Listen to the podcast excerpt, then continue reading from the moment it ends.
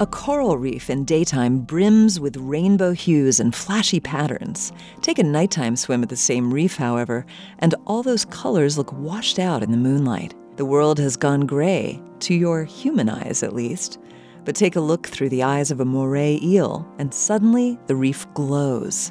As blue light penetrates the ocean waters, it reflects off surfaces such as coral or a fish's body. Humans can't see this reflected light, but many marine organisms, such as certain species of eel, turtles, fish, and sharks, can, thanks to a special apparatus in their eyes. What do these apparatus allow them to notice? Like partygoers at a rave under black light, they see the darkness illuminated by the neon radiance of other animal attendees. This radiance under blue light is called biofluorescence, and it turns out that quite a few sea creatures have it.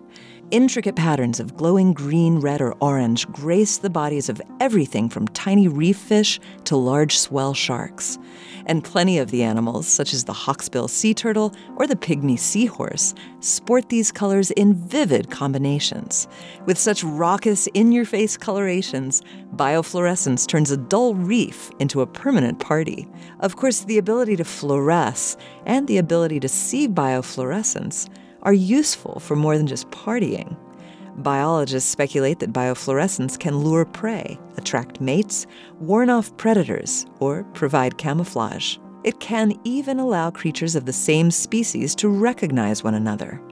A new field of study, biofluorescence could offer benefits for everything from marine conservation to biomedical research.